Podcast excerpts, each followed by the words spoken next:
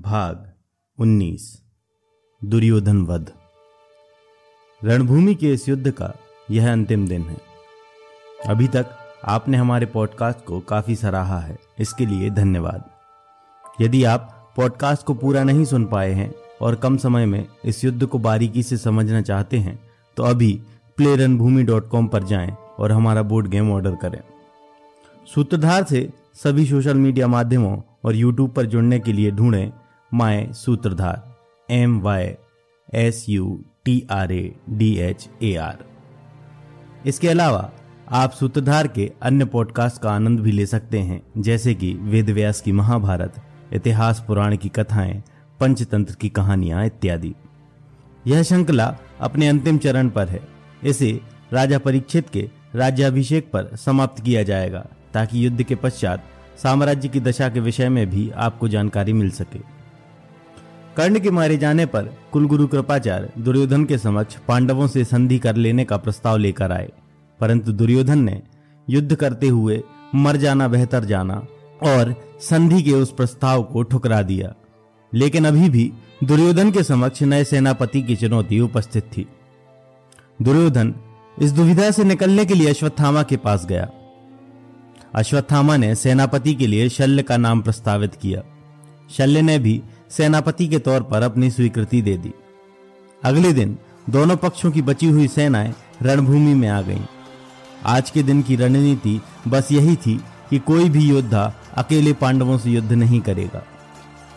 शल्य ने इस दिन सर्वतोभद्र व्यूह की रचना का प्रयोग किया। पांडवों ने धृष्टदुम शिखंडी और सात्विकी की अध्यक्षता में तीन विभक्त सेनाएँ आगे भेजी। युधिष्ठिर शल्य से भिड़ने आगे बढ़े। अर्जुन कृतवर्मा तथा समसप्तकों पर आक्रमण करने आगे बढ़ा। भीमसेन और सोमक गणों ने कृपाचार्य पर धावा बोला। नकुल और सहदेव, शकुनी तथा उलूक की ओर कूच कर गए।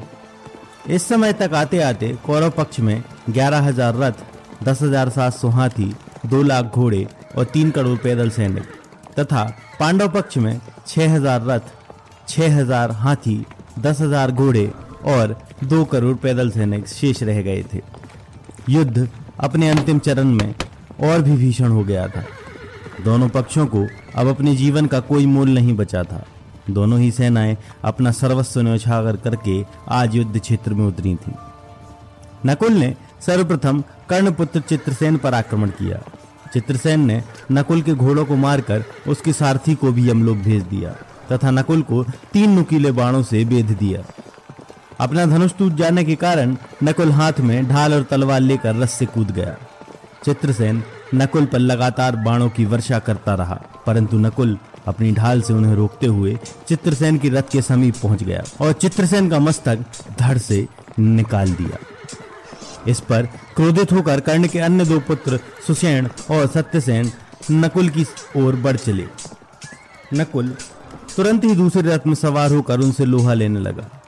सर्वप्रथम सत्यसेन यमलोक को गया और फिर सुसेन भी मृत्यु को प्राप्त हुआ। नकुल का रथ पुनः टूट जाने के कारण द्रौपदी पुत्र सुतसोम वहाँ आया और अपने चाचा को रथ पर बिठा लिया। शल्य इस समय पांडव सेना का भारी संहार कर रहा था।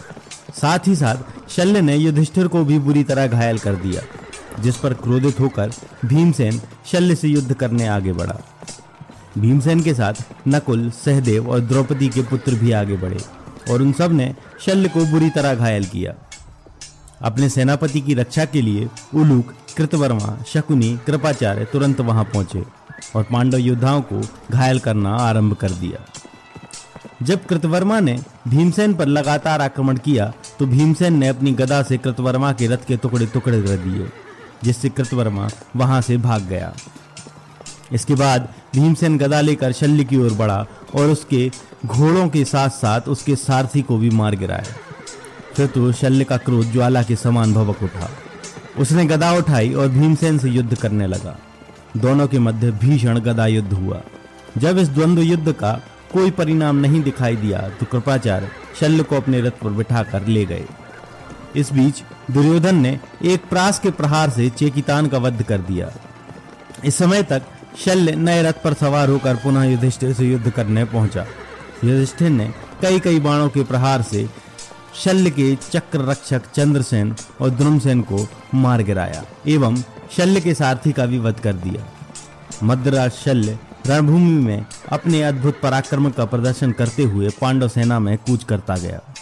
उसने अकेले ही भीमसेन, सात्विकी, नकुल तथा सहदेव को अनेकों बाणों से घायल कर दिया। इस समय अर्जुन तथा अश्वत्थामा का भीषण युद्ध छिड़ गया। अश्वत्थामा ने अर्जुन को इस सीमा तक घायल कर दिया कि अर्जुन की ऐसी दशा पूरी युद्ध में कभी नहीं हुई थी।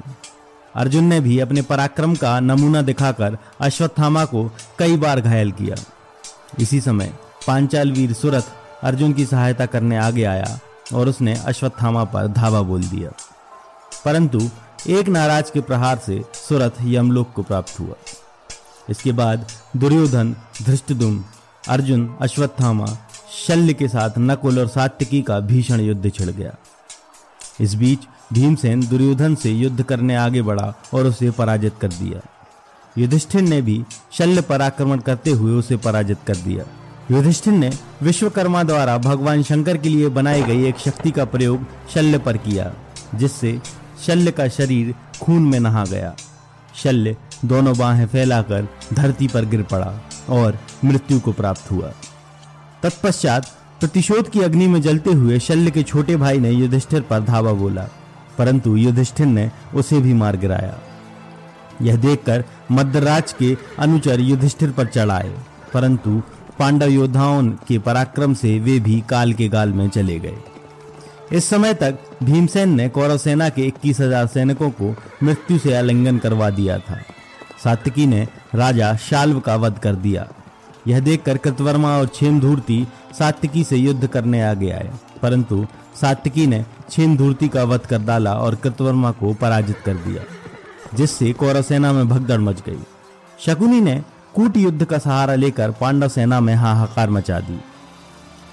उधर भीमसेन ने धृतराष्ट्र के ग्यारह पुत्रों, दुर्मर्शन, चित्रांग, जैत्र भूरीबल रवि जयसेन सुजात, दुर्विगाह, दुर्विमोचन, दुष्प्रदर्शन और श्रुतरवा का वध कर दिया। उधर अर्जुन ने भी कौरव सेना का संहार करते हुए त्रिगत देश के महारथी सत्यकर्मा, सत्येशु और सुशर्मा का वध कर दिया। भीमसेन ने भी सुदर्शन का वध कर दिया। धरती कटे हुए मस्तकों और रक्त से भर गई थी। अब बची हुई कौरव सेना पर पांडव योद्धा भूखे सिंह की भांति टूट पड़े। सबसे पहले सहदेव ने एक भल्ले से उलूक का मस्तक काट दिया। अपने पुत्र को मारा गया देखकर शकुनी तुरंत सहदेव से युद्ध करने पहुँचा। दोनों योद्धाओं ने एक दूसरे को कई कई बार बुरी तरह घायल किया। फिर सहदेव ने तीन भल्लों द्वारा शकुनी की दोनों भुजाओं और मस्तक को काट दिया। यह दृश्य देखकर दुर्योधन पैदल ही रणभूमि से भाग गया और सरोवर में जाकर छिप गया। फिर तो पांडवों ने कौरवों की समस्त ग्यारह अक्षुणी सेना को समाप्त कर दिया, जबकि पांडव सेना में 2000 रथ 700 हाथी 5000 घोड़े और 10000 पैदल बचे थे। दुर्योधन के पास अश्वत्थामा, कृतवर्मा और कृपाचार्य के अलावा कोई महारथी शेष नहीं बचा था। संजय को कैद कर लिया गया था। जब सात्विकी संजय का वध करने आगे बढ़ा तो वेदव्यास ने आकर सात्विकी को ऐसा करने से रोका और संजय को स्वतंत्र कर दिया गया। व्याधों से पता पूछकर युधिष्ठिर सेना सहित दुर्योधन के समीप पहुँच गए। युधिष्ठिर के समझाए जाने पर दुर्योधन तालाब से बाहर आया और किसी एक पांडव से गधा युद्ध के लिए अपनी स्वीकृति दी। भीमसेन और दुर्योधन गदा युद्ध के लिए तैयार हो गए। इसी बीच बलराम जी भी वहाँ आ गए। भीमसेन और दुर्योधन के मध्य भीषण गदा युद्ध आरंभ हो गया। तभी श्री कृष्ण ने अर्जुन को भीमसेन द्वारा द्यूत के समय ली गई दुर्योधन की जंघा तोड़े जाने की प्रतिज्ञा याद दिलाई। तब अर्जुन ने भीमसेन के लिए दुर्योधन की जंघाओं की ओर संगित किया। भीमसेन ने तुरंत ही गदा का प्रहार दुर्योधन की जंघाओं पर किया और वे टूट गईं। दुर्योधन धरती पर धराशायी हो गया। रीति के विपरीत यह प्रहार देखकर बलराम जी को क्रोध आ गया, परंतु श्री कृष्ण ने उन्हें सब बेहतर ढंग से समझाया और उनका क्रोध शांत किया। तो इस तरह यह अंतिम दिन का युद्ध समाप्त हुआ। इसके आगे की कथा अगले एपिसोड में सुनिएगा। अगले बुधवार आपसे पुनः भेंट होगी। धन्यवाद। अजय अमिताभ सुमन की कलम से। रक्त से लथपथ शैल गात व शून्य सिंचित काया। कुरुक्षेत्र की धरती पर लेटा एक नर मुरझाया तन पे चोट लगी थी, उसकी जंघा टूट पड़ी थी त्यों। जैसे मृदु माटी की मटकी, हो कोई फूट पड़ी थी जो। भाग्य सबल जब मानव का कैसे कर्तव्य दिखलाता है? किंचित जब दुर्भाग्य प्रबल, तब क्या नर को हो आता है?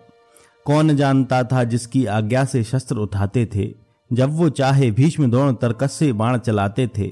सकल क्षेत्र ये भारत का जिसके कदमों में रहता था, भानुमति का मात्र सहारा सौ भ्राता संग फलता था। जरासंध सहचर जिसका और कर्ण मित्र हितकारी था। शकुनी मामा कूटनीति का चतुर चपल खिलाड़ी था। जो अंधे पिता धतराष्ट्र का किंचित एक सहारा था। माता के और में बसता नयनों का एक सितारा था। इधर उधर हो जाता था जिसके कहने पर सिंहासन। जिसकी आज्ञा से लड़ने को आतुर रहता था दुशासन। गज जब भी चलता है वन में शक्ति अक्षय लेकर के तन में। तब जो पौधे पड़ते पग में धूल धूसरित होते क्षण में, अहंकार की चर्बी जब आँखों पे फलित हो जाती है, तब विवेक मर जाता है और बुद्धि गलत हो जाती है। क्या धर्म है, क्या न्याय है, सही गलत का ज्ञान नहीं। जो चाहे वो करता था, क्या नीति युक्त था, भान नहीं। ताकत के मद में पागल था वो दुर्योधन मत वाला ज्ञात नहीं था दुर्योधन को वो पीता विष का प्याला।